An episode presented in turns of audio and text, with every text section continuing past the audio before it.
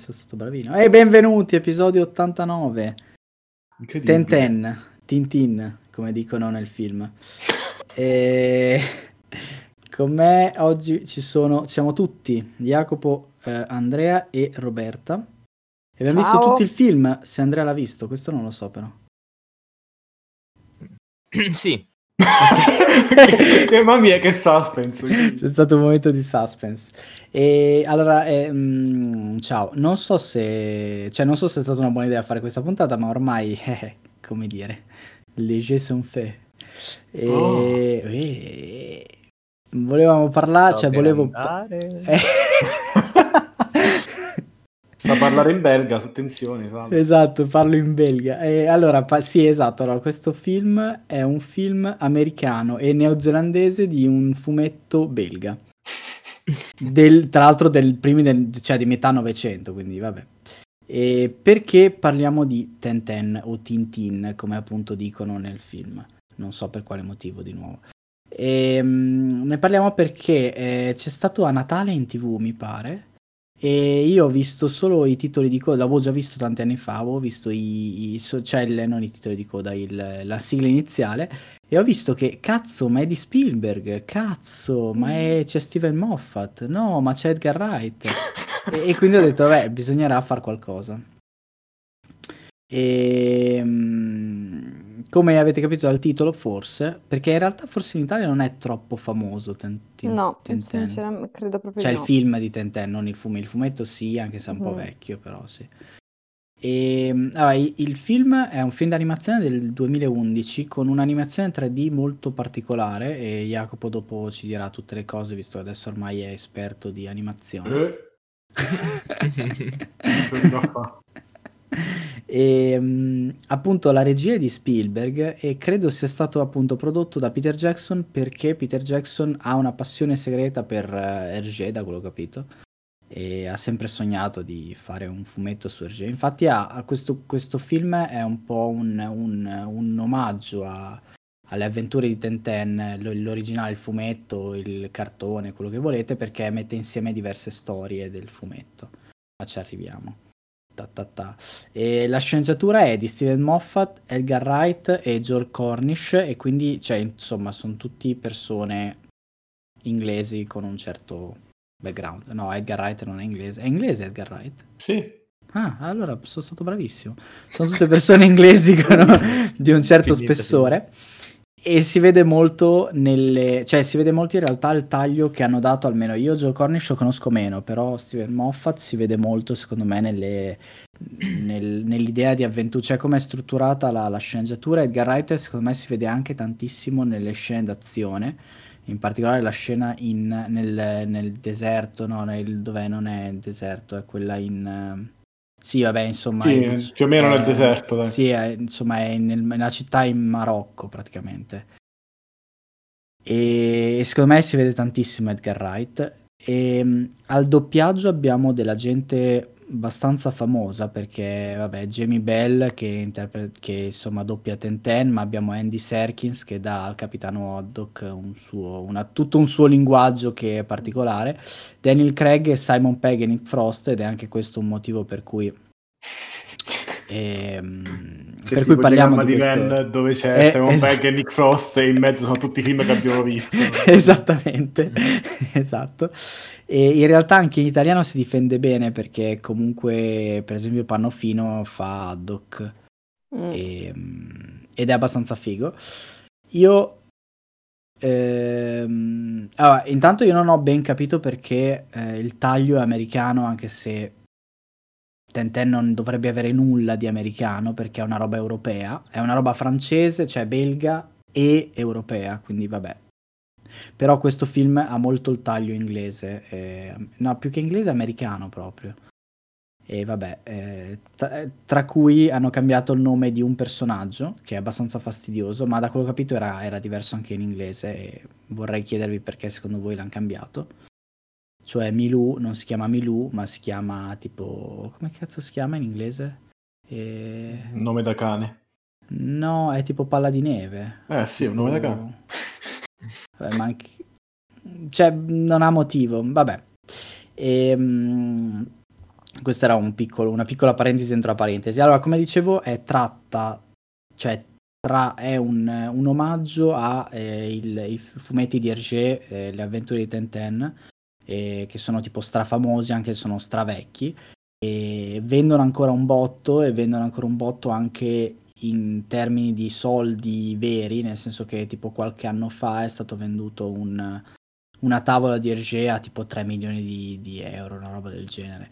E ci sono ancora gli appassionati, anche se è una roba de, di metà Novecento, e, ehm, che eh, parla di Tenten, che è un reporter eh, belga, e del suo cane Milou e in realtà le avventure parlano anche di, del capitano Haddock, visto che però questo film decide di prendere alcuni fumetti eh, particolari, tra cui tipo Il Granchio d'Oro, Il segreto del Corno, che è il titolo poi, e, e Il tesoro di Rakam il Rosso, e Haddock viene presentato come un personaggio, cioè viene, viene, viene caratterizzato. Hanno deciso di non metterlo subito a fianco di Tenten, ma metterlo come invece era nel nell'originale Il segreto del Liocorno.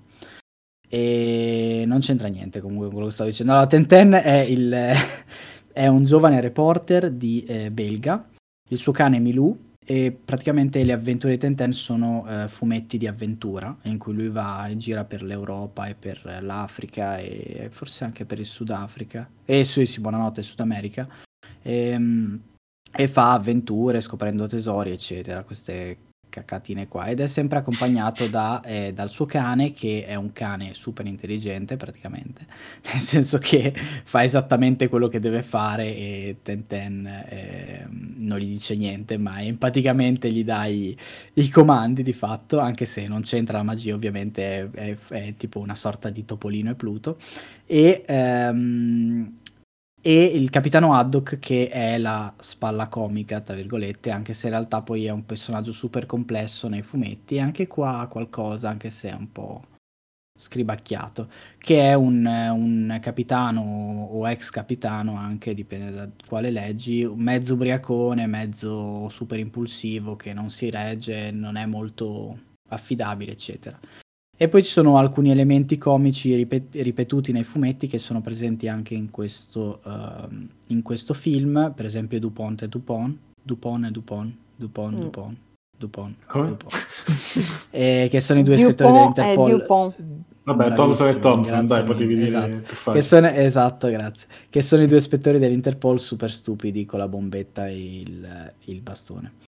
E, ehm, vabbè, la storia è una storia d'avventura eh, che non è neanche secondo me troppo originale nel senso che, nel senso che è originale ovviamente però vi, rivista nel 2011 sa un po' di vecchio e a cui hanno aggiunto un po' di elementi fighi tra cui appunto delle transizioni delle animazioni molto belle e anche i disegni, cioè l'animazione 3D che è veramente veramente realistica al limite del fastidioso. Poi voi mi direte quanto fastidio avete trovato a vedere eh, il film. E ehm, niente, in realtà la trama è questa, il, il, film è andato molto bene, la critica l'ha premiato quando è uscito, insomma è comunque un giocattolino costoso, non mi ricordo quanto cazzo hanno speso per farlo, ma non è che sia proprio... Ah, 135 milioni di dollari, quindi noi parlavamo di... parlavamo di esatto, parlavamo di um, Klaus, ecco questo non è è, è tipo una spanna sopra come budget. E insomma ha incassato parecchio, uh, ha vinto parecchi premi e ha vinto anche lui un Annie Award, credo, un paio di Annie Award e è stato candidato anche lui agli Oscar, però non come miglior film d'animazione e ha vinto credo un Golden Globe come miglior film di animazione. Quindi insomma è, è figo, è figa l'animazione, è... però ecco, non lo so, il mio parere è che è un po' vecchio. Cioè, è vecchio perché è del 2011, ma è vecchio anche come storia. Quindi, sì, boh. sto- secondo me è più, più, nella storia che sa di esatto, vecchio che nel, sì. nel dipanarsi, insomma. Sì. Nella tecnica, ecco. E niente, poi ditemi voi cosa, cosa ne pensate. A me ha fatto in generale molto piacere vedere appunto le transizioni di Edgar Wright, cioè non le transizioni, però come è strutturata la scena d'azione, del, nel, nel, insomma, nella città arabeggiante, eh, un po' meno quelle, l'ultima scena d'azione e un po' meno il, le riprese di, di Milù che corre però quella è molto figa, è molto figa perché ci sono molti set, tra virgolette, perché non è ovviamente girata, che si sovrappongono l'uno con l'altro e mm, pezzi di case, eccetera, ed è molto bella come... Mi è, mi è, mi è piaciuta molto solo quella scena lì, che tra l'altro è a metà film, mi pare, quindi...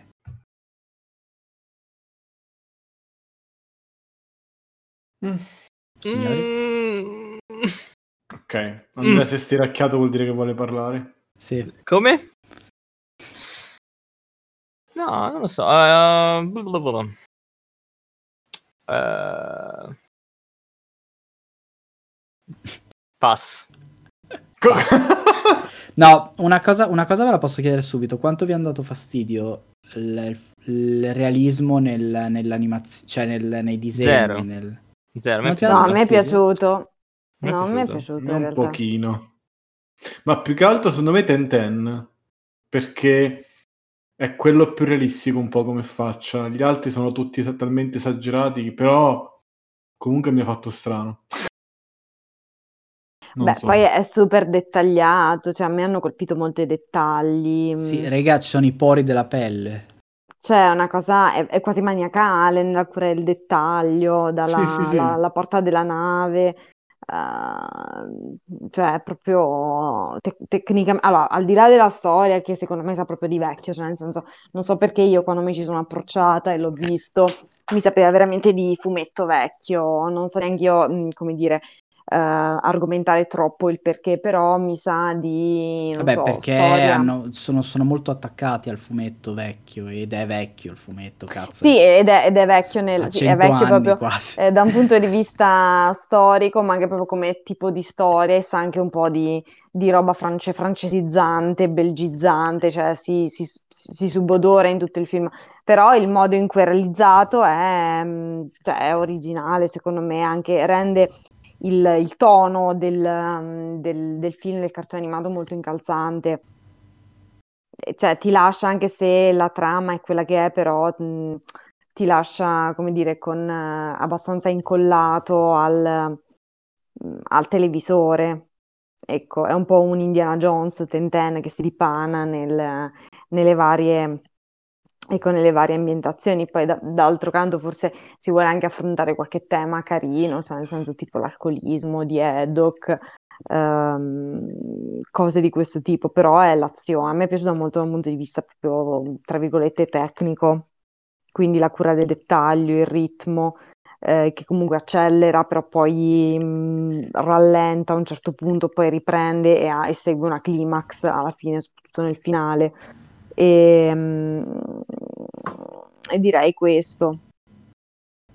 Cioè, è comunque un buon risultato anche, non so bene che tecnica abbiano utilizzato di fatto per far sì che fosse così.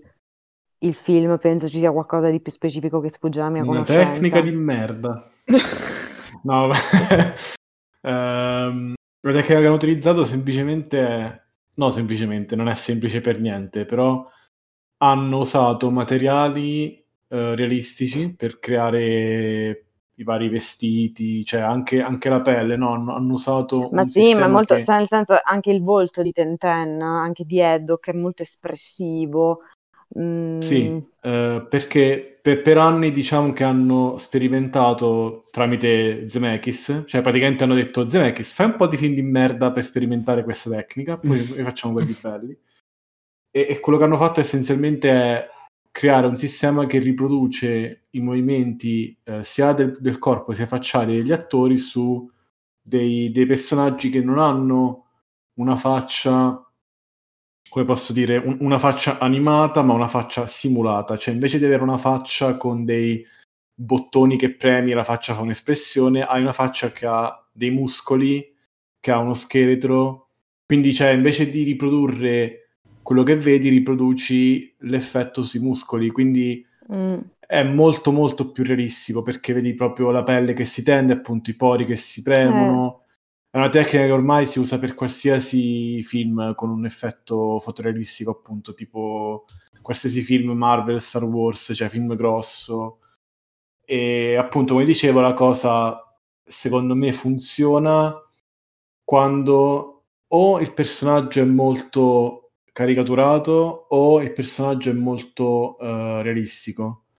Perché, cioè, faccio l'esempio, se tu non sai che um, posso dire che Thanos non è un personaggio vero, comunque ci puoi arrivare, comunque l'effetto è che è un uomo blu, viola, alto 5 metri, quindi lo sai che non è realistico, quindi l'effetto dei pori, de, de, de, dei peli, della barba, tutte queste cose qui neanche lo noti, il tuo cervello non lo registra, non ci fa caso, mentre invece, eh, che ne so, un personaggio come appunto... Mh, c'è un attore che è morto, che hanno ricreato digitalmente in, uh, in Rogue One, che è un film di Star Wars.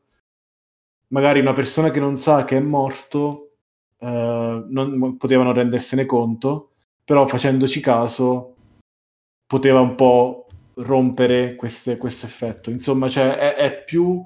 Secondo me tra, tra, i due è più facile rendere l'effetto se i personaggi sono esagerati, sono poco mm. realistici. Mm l'effetto se il personaggio è dentro una scena reale, dentro comunque un, un, dire, un contesto reale, realistico, è facile che ti dà un effetto che si chiama Uncanny Valley, che sarebbe... Oh, okay.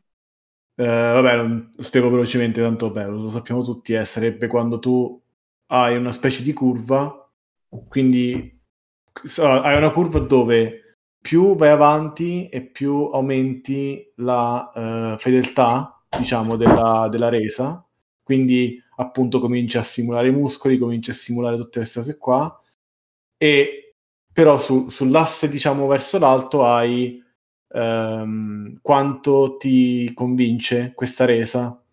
Quindi vai avanti, quindi a un certo punto dici ok, come vado avanti, aumento la fedeltà, la resa aumenta, quindi le persone mm, sono okay. più convinte di guardare qualcosa di realistico. Poi però arriva un punto che la resa fa un crollo, c'è una valle appunto, no? c'è una specie di, eh, appunto una piccola valle in questa curva, dove è talmente realistico che il tuo cervello comincia a dire qualcosa non va.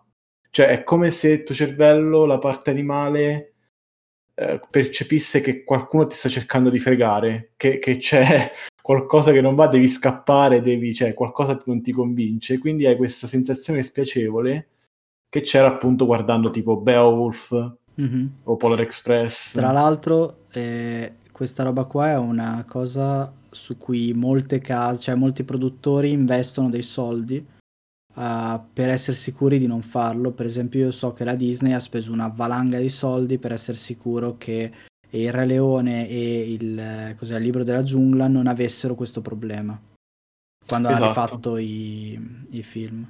No, e Però, l'unica no. cosa al volo che dico, scusami, hai citato Zemeckis, che non abbiamo detto, mm. è perché insieme a James Cameron è stato chiamato come consulente per gestire sta roba e Zemeckis è quello che prima aveva appunto fatto Polar Express, Legend di Beowulf, a Christmas Carol, che sono tutti frutto di questa roba, e, e, James Cameron che pochi anni prima aveva fatto una robetta che era Avatar, che comunque...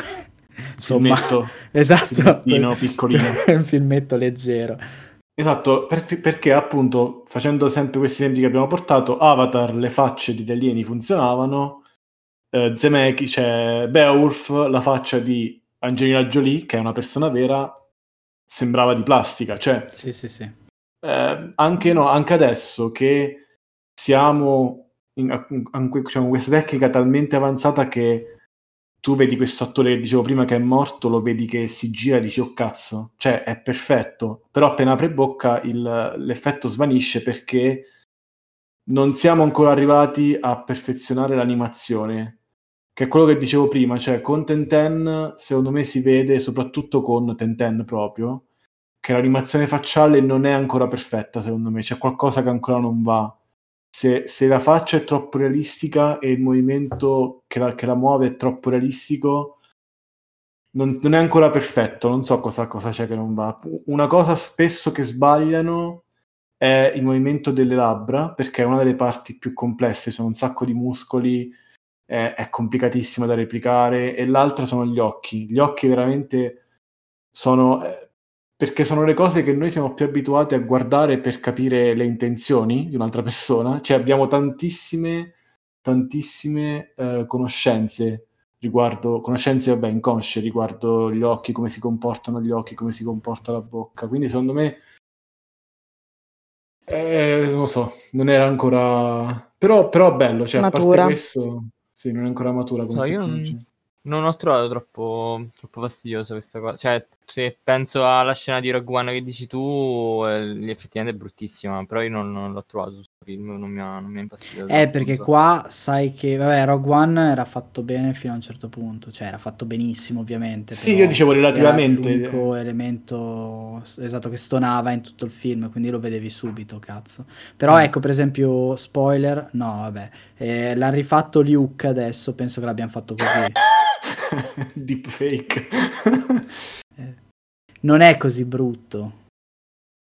Cioè, comunque, cos'è? Die- 5 anni dopo. Oddio, è, è brutto, ma non è il budget. Brutto. Sì, sì, ok. Però ecco, invece la Disney con gli animali ci, ci è riuscita bene perché gli animali di Re Leone, Dumbo, il, il, cioè sono belli, cazzo, sono belli animali, anche se alcuni danno fastidio comunque. Ma se guardate l'ultimo, l'ultimo pianeta delle scimmie, vabbè, a me piacciono tutti e tre, però per questa cosa degli effetti speciali, l'ultimo pianeta delle scimmie è una cosa, non ci si crede. Sempre Andy Serkis, tra l'altro, ci sta che fa... Mm. Ma lui è bravissimo a fare sì, Vabbè, sì, lì, lì, secondo me il, cioè, il, livello di realismo è, cioè, è il mille per mille. Cioè, super esatto, lì è, un, lì è un bel misto cioè, di... è un altro, un altro passo rispetto a Tenten, cioè siamo proprio su un altro livello, secondo me, di tecnologia o sì, sì, sì, cose che hanno scrivono un attimino, però è un altro... Cioè, questo sembra, come dici tu, un, un, un buon inizio, un ottimo inizio. Sì, in realtà forse è il primo progetto, secondo me, riuscito che usa questa tecnologia. Eh, comunque uh... ha vinto il Golden Globe, credo che l'abbia vinto solo mm. per quello, in realtà. Per, mm. per la... cioè... Eh, forse è stato perché è stato il primo film d'animazione con questa tecnica riuscito. E quindi gli ha, probabilmente gli hanno dato quel premio lì. Nel 2012, ricordo. Io ho una sì. domanda non nerd, così smettiamo di dire cose nerd e, di, di, e ritorniamo al podcast di cinema. Secondo voi, vabbè, a parte, vabbè, secondo me allora non funziona molto, ma anche secondo, da quello che ho capito anche tipo Roberta, non funziona molto la trama. Secondo voi i film d'avventura si possono fare ancora? Cioè ci sono ancora film d'avventura? Vi vengono in mente dei film recenti di avventura? Perché a me onestamente non ne vengono. L'ultimo che abbiamo fatto è forse Jumanji, che però è... Cioè, i film d'avventura che, fanno, che, che, che vedo adesso secondo sono me, più secondo delle me robe no. comiche.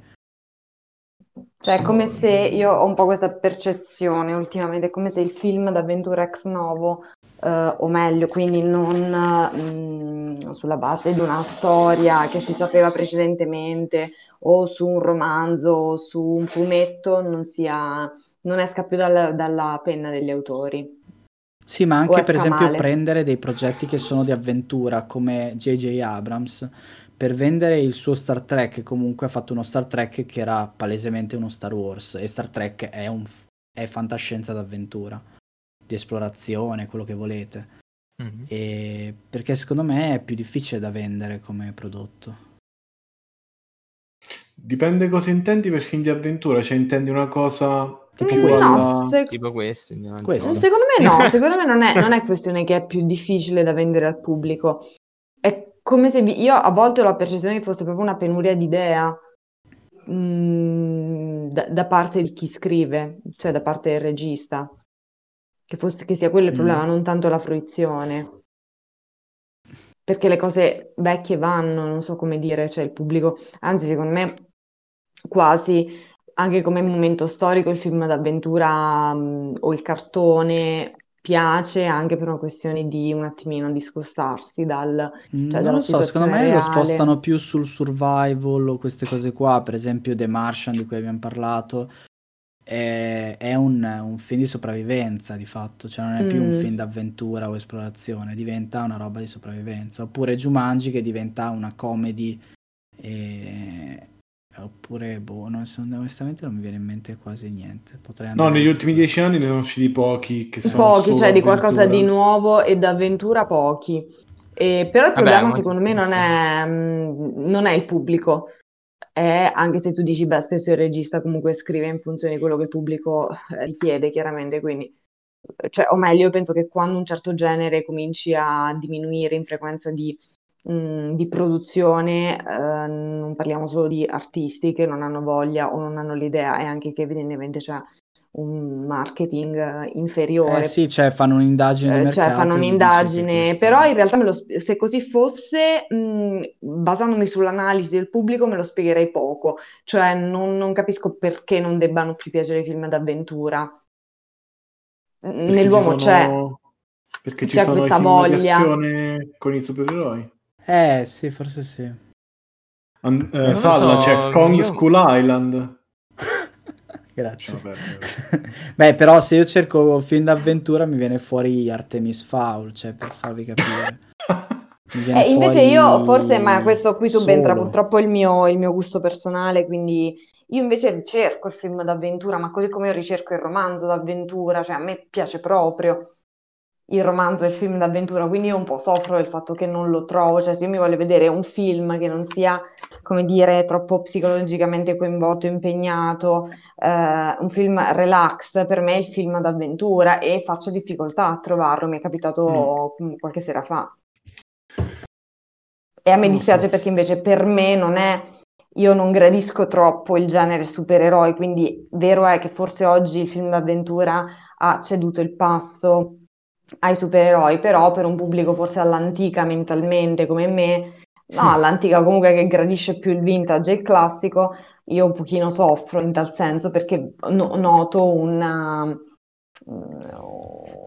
una parabola discendente e quello a cui ti puoi attaccare sono un po' i vecchi film o dei remake oppure ti vedi un cartone, cioè alla fine della fiera quasi preferisco... Dei remake, remake come se piovessero. Se ti interessa mm. c'è il richiamo della foresta, Harrison Ford si è prestato a fare mm. questa cosa l'anno scorso. Oh Cristo. Beh.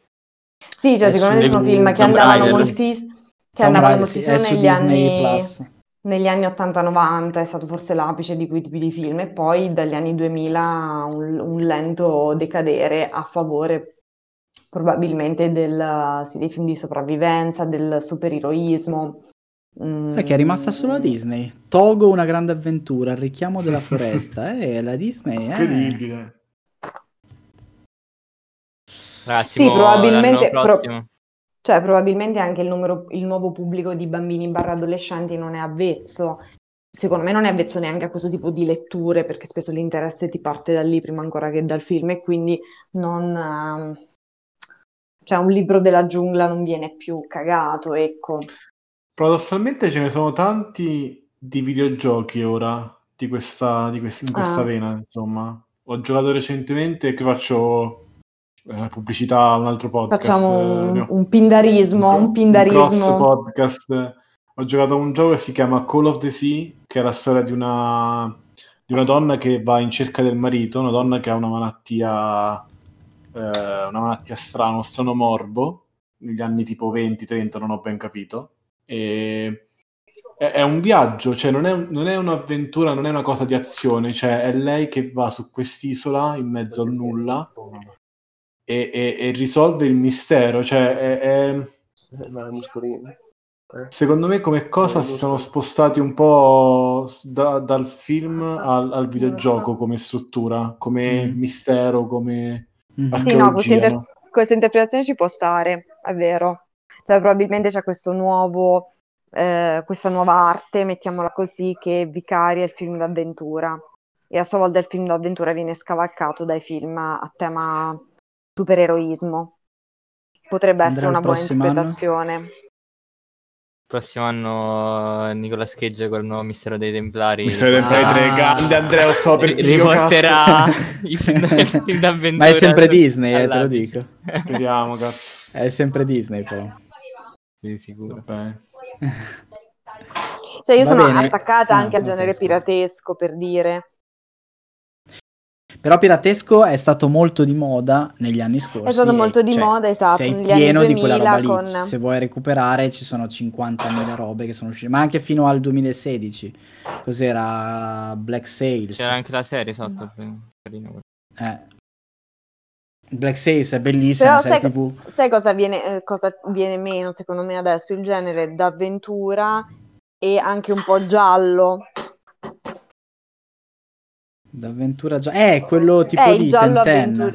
Sì, esatto. esatto. come quello di cui stiamo discutendo. Cioè, mh, sì, sì, sì. È Quella difficile reperire vecchia, ad oggi. Più. È vecchia, sa di vecchio quando vedi un film sì. di questo tipo, ti viene la nota nostalgica, però non lo percepisci attuale, cioè scatta un meccanismo per cui dici ok, eh, bello, ma cavolo lo guardava mia madre quando aveva la mia età o qualcosa però, del genere. Però io ho una speranza perché stanno tornando i film gialli, tipo hanno rifatto Omicidio su Rent Express, hanno fatto Knives oh, Out. Madonna. Cioè, Knives Out è bello, eh, sì. Abbiamo, eh, sì. Parlato, stanno, stanno tornando un po', un, po', un po' autoreferenziali, però stanno tornando secondo me un po' i film gialli, un pochino. Beh, questo è, è, molto simile a uno che abbiamo fatto recentemente, tra l'altro, che era Lupin. Cioè, sì. meno la trama è... Sì, esatto, che anche quello appunto è vecchio come, mm. come prodotto. Lupin. Va bene, e se avete Lupin. altro da aggiungere io mi fermerei qui. Io ci sono. Sì, direi che abbiamo... Grazie... Fateci sapere cosa ne pensate, spettatori. Grazie di averci ascoltato, ci vediamo settimana prossima. ciao. ciao. Ciao, ciao a tutti, ciao ciao.